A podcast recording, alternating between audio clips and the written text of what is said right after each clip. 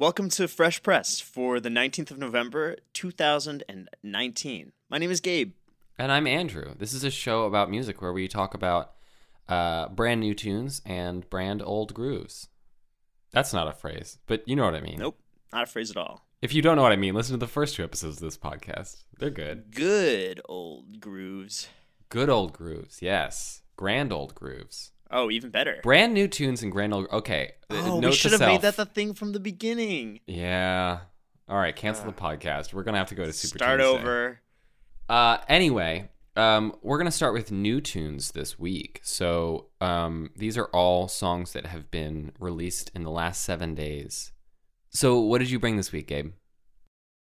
Yeah. Uh, so I brought uh, a song called Banana Split from a band called Ice Cream, which I think is also already interesting. Like they're both desserts. Anyway, um, it's off their new record uh, called Fed Up, which is in all caps.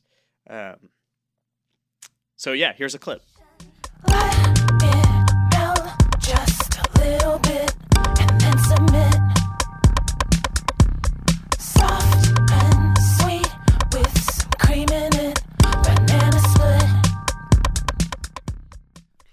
This is a sensuous song, Gabe, that you've brought and made me listen to this week.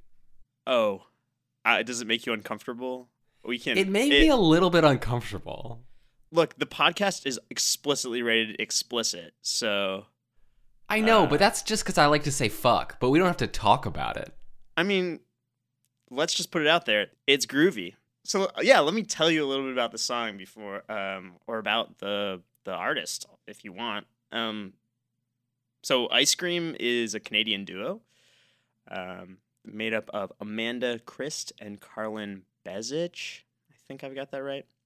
So they've collaborated on a couple other projects as well. Um, this band called Darlene Shrug, which is That's so stupid. pretty rough. But um, they call Darlene Darlene, Shrug calls themselves a Toronto supergroup. Um, Okay. because they have Ice Cream, the band Ice Cream in them, and then also, um, have you heard of U.S. Girls? No, but are they Canadian? They are Canadian. They released a record a couple years ago called "In a Poem Unlimited," maybe just last year, which got a lot of buzz. That sounds like something I'd listen to. Um, it's not. Well, Oh. maybe I don't know. Do you listen? Did you? I don't, know. It's it's it's yeah. It does sound that way, but it's not like poetry necessarily. It sounds like it honestly sounds like an album title from like Explosions in the Sky or something. Like it sounds like some shoegazy instrumental guitar stuff. yeah. I mean, there are guitars, but I would not call U.S. girls shoegazy. Anyway, so this is a pretty specific Canadian indie scene. Uh, I guess out of Toronto. Um, and uh, Fed Up is Ice Cream's second record, um, and Banana Split is off of that. Um, so one thing that has interested me as we've been doing the show is how artists define their specific genre. I don't know if you've thought about this, but like some some artists like won't even bother. They will say, "No, where I'm genreless, I cannot be categorized. Don't put labels on me." Um, so Ice Cream calls their music molecular pop, Interesting. which I think is delightful and actually quite apt. It is, and but the combination of ice cream and the word molecular makes me think of Dippin' Dots. Ooh, that isn't a great association. Well, I'm torn. I mean, I agree that Dippin' Dots are not good, but I also think they're really good. I think Dippin' Dots are the most overrated ice cream that exists. You can't even find them in a grocery store. They're only in theme parks. That means they have to be terrible and overrated. That's so not true. That's nonsense. I stand by it. Dippin' Dots are great, but also bad, but they're good. okay, so I really enjoyed the song because of uh, kind of like the driving nature of it, and we haven't really done much like electronic-y.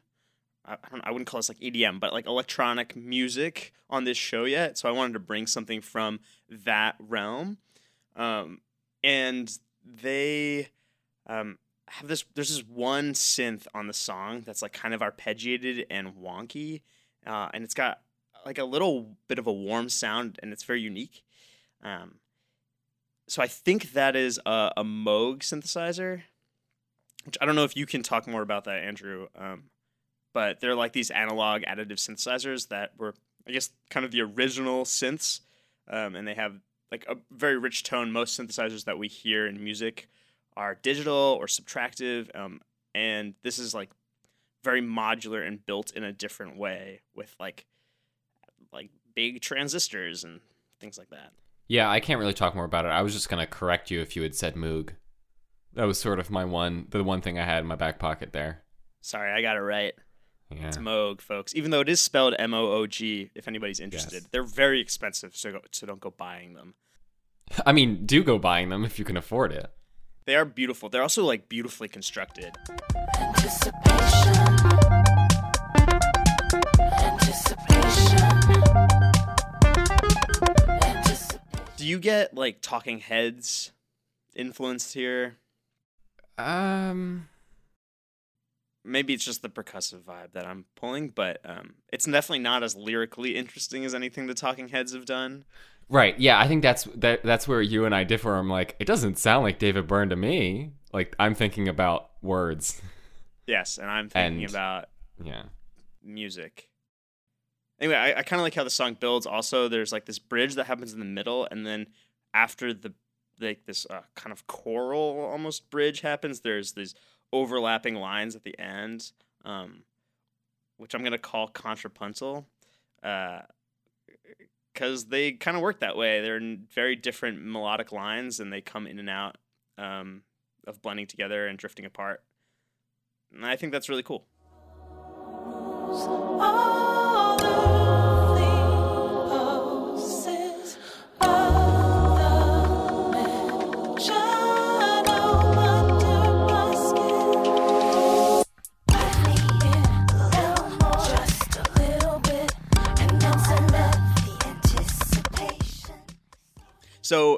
Andrew, what did you bring for the new song, the new tune of this week? Yes, please. Please say tune. Um, I also brought a Canadian artist, uh, and her name is Tei Shi. She just released her second album, La Linda, and this track is called When He's Done.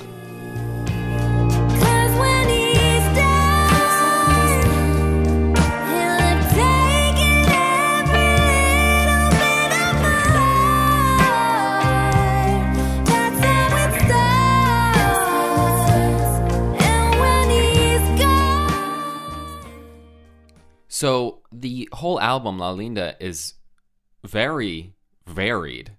I don't know if you listened to any other tracks on this album. Yeah, I actually saw this release and I was hunting through it for some music, but I think I listened to a couple songs and I felt they were very poppy and uh, not really what I was looking for, so I moved on. But I didn't listen to this song until you sent it to me. Yeah. So I um I similarly I uh, saw something about this album, so I was like, oh, I'll give it a shot. I don't know what it's like. So I like downloaded it and listened to it, you know, on the subway or something. Um and it was sort of like the some of it at the beginning, I was like, this is really good pop. It's not really my jam, so I don't feel like I'm gonna pick something from this, but it's good. And then I got to this track, I was like, oh fuck, this is really good.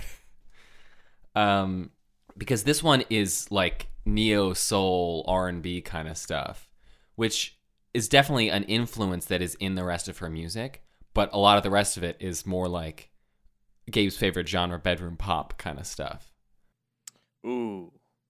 I don't know if I want that to be my favorite genre, but it might be my favorite genre.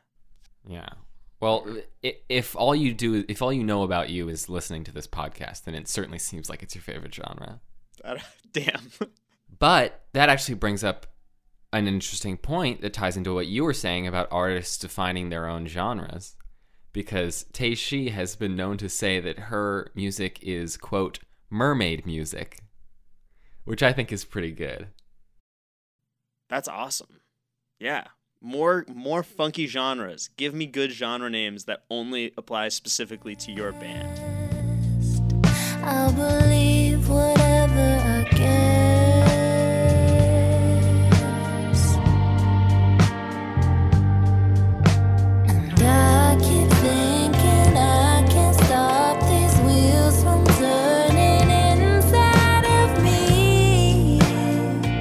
Yeah, I would definitely recommend checking out the rest of this album. I also wanted to pick um, Alone in the Universe, but unfortunately, it was a single that was released in October, so I could not pick it.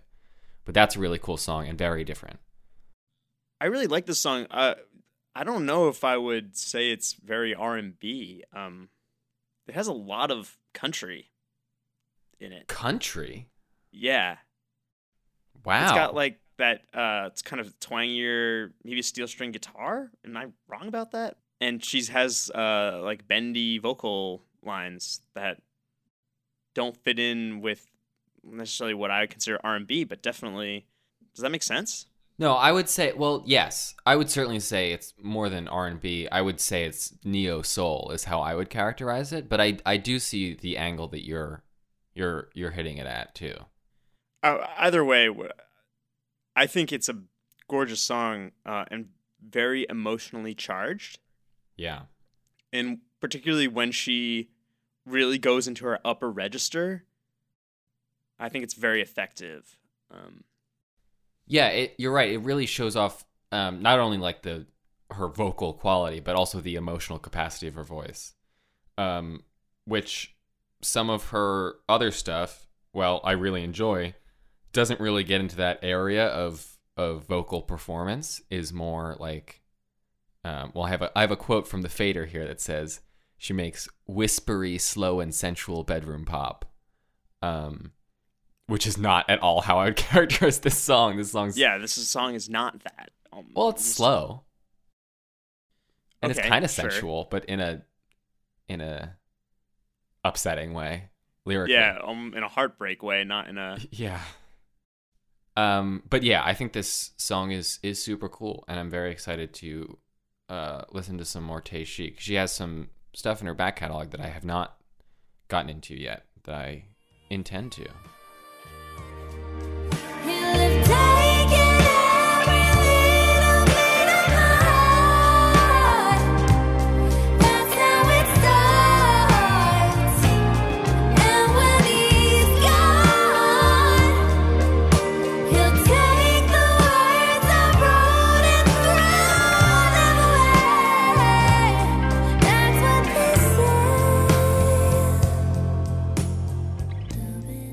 Did you know that this year humanity celebrated the 50th anniversary of landing on the moon? I did know that, Gabe, because I purchased the um the uh moon Oreos. Oh my god, there are moon Oreos.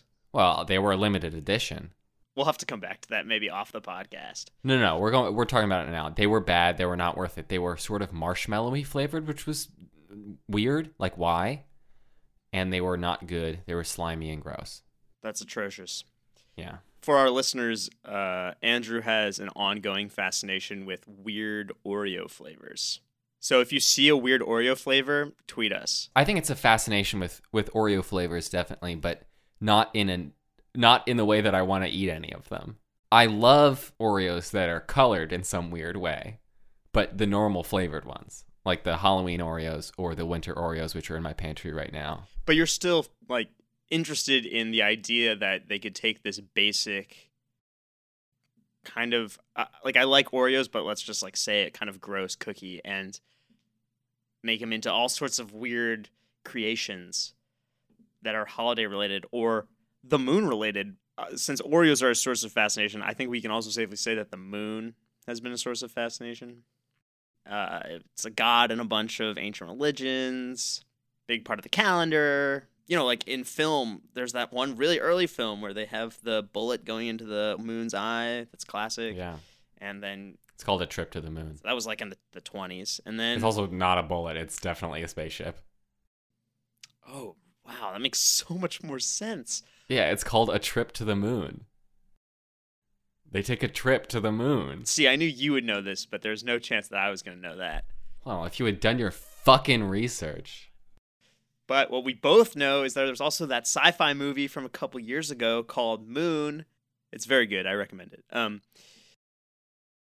so along with film, obviously the moon is in a lot of music. Um, so you know, Van Morrison had Moon Dance, and then there's Dark Side of the Moon, of course, Pink Floyd. And so you and I are going to celebrate the 1969 moon landing this week, Andrew. What moon song do you have for me? Um, my moon song this week is entitled Devil Moon, and it's by Slow Runner.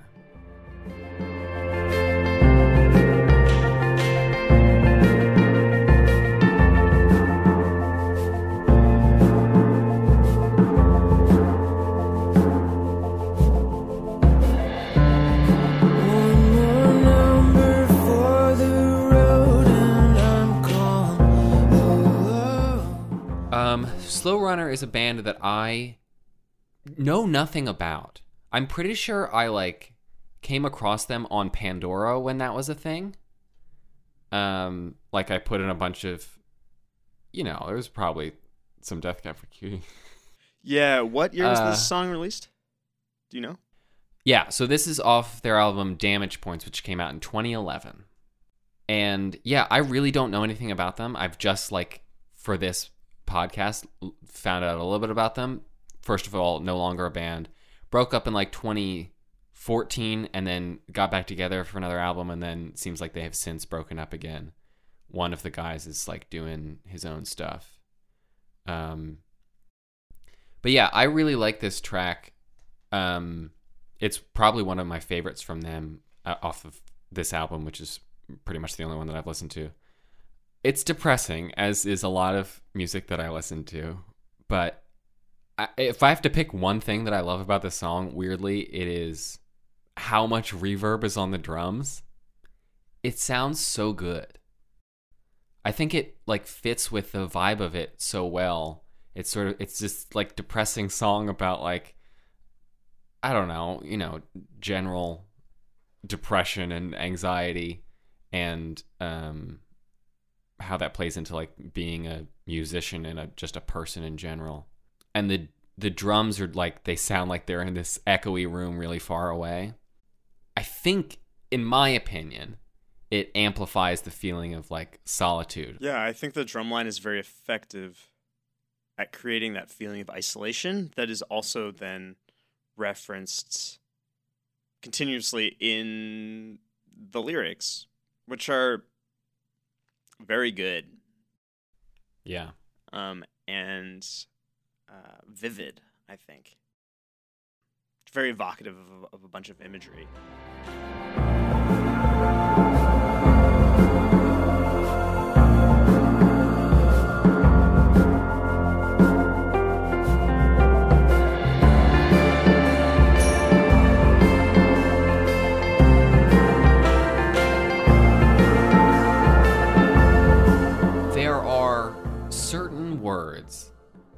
That are difficult to rhyme with without sounding like an idiot. Can you give some examples? One example would be the word girl. Because it's so like commonly used. Like if you rhyme girl with world, like you just sound so stupid. Unless you can really sell it. I think the problem with rhymes like that is they take away what makes music interesting, which is not knowing what is going to come next. And when you Yeah. hear these lines and you are expecting them, it kind of takes away that aspect of unpredictability when you're listening to new music and it really shoots the whole song in the foot. Yeah. Coldplay came out with I think it must have been Mylo Xyloto or whatever. Ah. Um, and the single off that album was what was that song? Paradise. Uh-huh. Yep. And the opening line is like, "When she was just a girl, she expected the world." And I was like, "Oh no, they're bad now." And that was true. That was when Coldplay That's when they were bad. really took a took a huge turn for the worse. Viva La Vida, last great Coldplay album. Yeah, and that had, you know, looking back now, it has inklings of what would later come, but still great. Still great.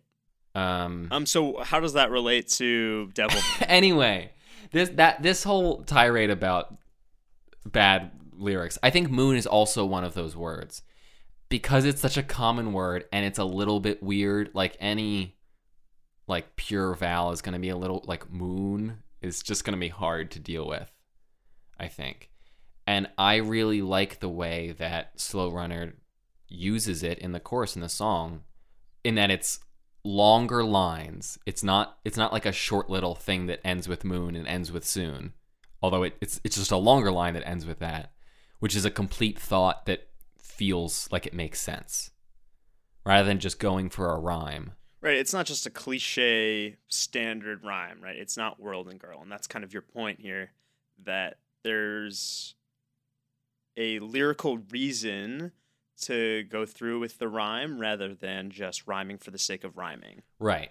It's it's sung really well, and I think he he um, puts it like he sets the words to music really well in a way that feels satisfying and not silly. Devil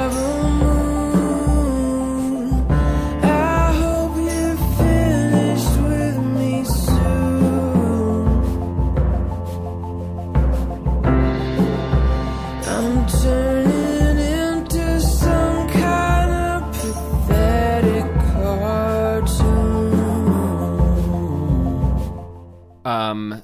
So, like I said, Slow Runner no longer banned, but um, I guess the one lead guy, Michael Flynn, not that one, not Ooh. former national security advisor. Was that what he was? Something. I think he was. Rip national to everybody who's named Michael Flynn. There are multiple Yeah. Michael Flynns, and one of them ruined it for everyone. yeah. Uh, but different Michael Flynn um, still does stuff. I'm on his website right now, and the second video on here is a video with him and actors Brian d'Arcy James and Molly Ringwald singing a song, which is wild. Holy shit! I've just scrolled down on this website to like some of his albums, and he has an album called Face in the Cloud, and the cover is a drawing of the moon. Perfect. Perfect for the theme. You came through, Michael Flynn. Also, there's a track called That Danny Glover Feeling. I don't know what that means, Mike, but okay. what is that Danny Glover feeling? uh anyway, that's that's my thing. What did you what did you bring this week, Gabe? The song I brought uh, is titled Moon in My Mind, and it's from Frankie Rose, um, her 2012 record, Interstellar.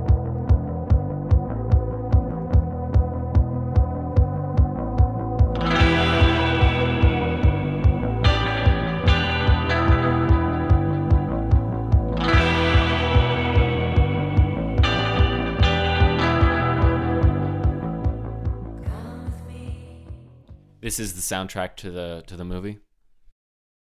Uh, it's not, although.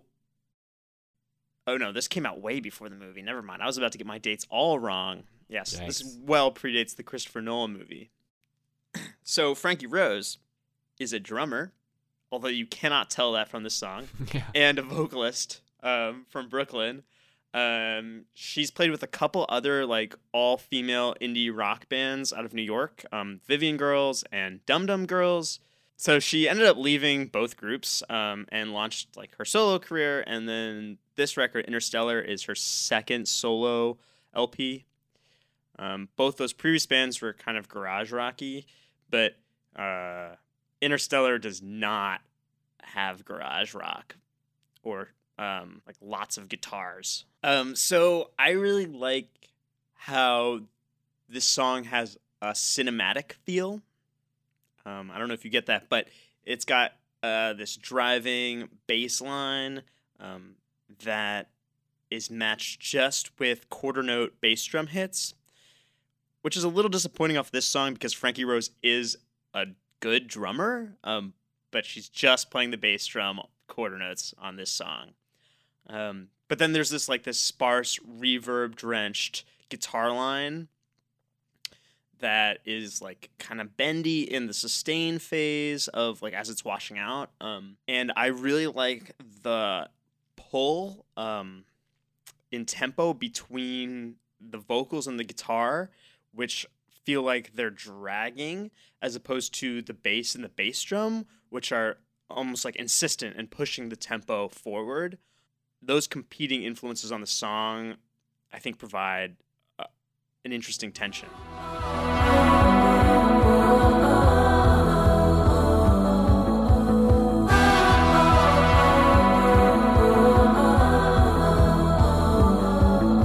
They remind me of what is explicitly one of Frankie Rose's influence, which is The Cure. Mm-hmm. And I'm very comfortable saying that this is a reference because she has since released a full length cover album of uh, a record by The Cure. All right, fair enough. So, yep, definitely likes The Cure. But, you know, like The Cure is very well known for these uh, riffing bass lines.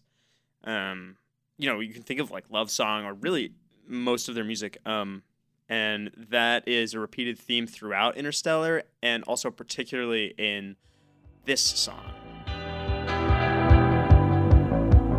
Walk with me, losing any memory of time. Stay a while, forgetting we may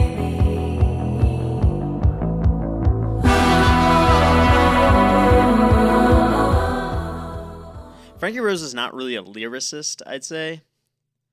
Um, there's like four lines of lyrics in this whole song, so apologies to Andrew. But um, she does sing quite a bit over the song, and there are these overlapping vocal lines, which I think are beautiful. Um, and I do think that the song between the vocal lines and the reverb, and again, this like almost like in a movie feel, I think that she does manage to evoke this idea of outer space. Um, and she does it, I think, well throughout the entire record, but particularly in this song. This record actually, uh, Interstellar, got quite a bit of critical acclaim when it came out in 2012. Yeah. Um, but I hadn't really listened to it much then. I think I listened to it maybe once or twice, and um, rediscovering it this week has been fun. It's a good record. So there was a lot of there was a lot of other new music released this week, as always. Um, I think we just wanted to point out some highlights. Um, to start, Moses Sumney's Yeah. um, new song uh, "Virile," um, which has a, a great associated music video that is it's insane. insane and dynamic and weird, and um, the song is also really good, of course. Yes. And I would say insane, dynamic, and weird are very good descriptors for Moses Sumney if you're not familiar. And also very good. Yes, agreed. There was a new single released from Wye Oak. Um, that's Yeah. W Y E Oak. There was also um, Jesca Hoop, who you'll hear some more about next week after I go to her concert in Philly this week. Um, put out two new tracks that were. She put out an album called Stone Child. Um, and so this little EP that she just put out this week was entitled Stone Child Afterbirth, which is cool. Totally cool. Totally Oh. cool way of describing it. Nice. Um, but yeah, she she two two tracks that are both very very good. And um, Andy Shauf, who is another musician who I really love, put out the second single from his upcoming January album, a single called "Try Again," which was also great. And I almost picked because I just love his lyrics. Um, and I feel bad that I won't be able to pick this, but I will almost certainly pick one of his songs when his album comes out. So I'll I'll I'll get him that time. Yeah. Stay tuned for that. Um, Andrew, you saw an artist this week live? Yes, I saw Joan Shelley um, at a tiny little venue in my neighborhood called Boot and Saddle. It's just a bar, and there's a back room. It's it's really just a room with a little stage at the back and no backstage. Um, but it's a great little spot. I was by far in the youngest five percent of the crowd. Yeah, that checks out. Yeah. Um, but Joan Shelley is a like country and folk folk really musician. Um, really incredible voice. I feel like her voice like I love her voice recorded, but her voice live was just amazing. There was just so much feeling behind it, even more so than I was familiar with from from her records.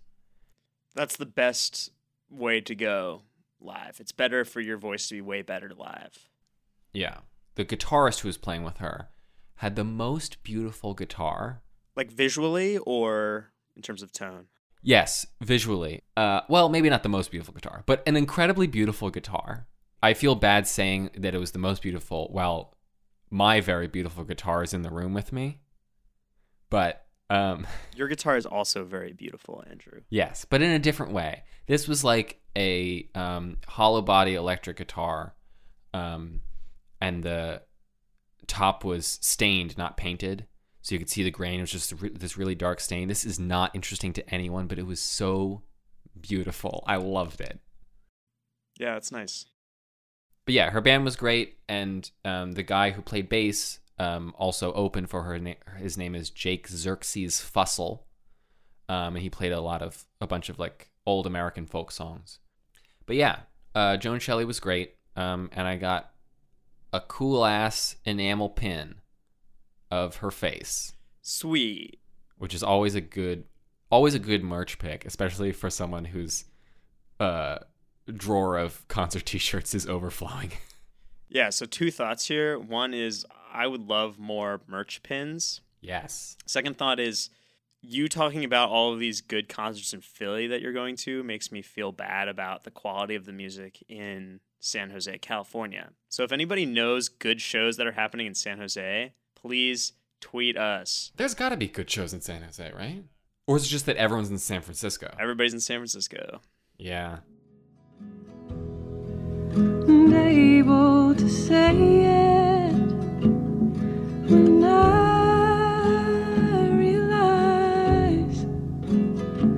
gone.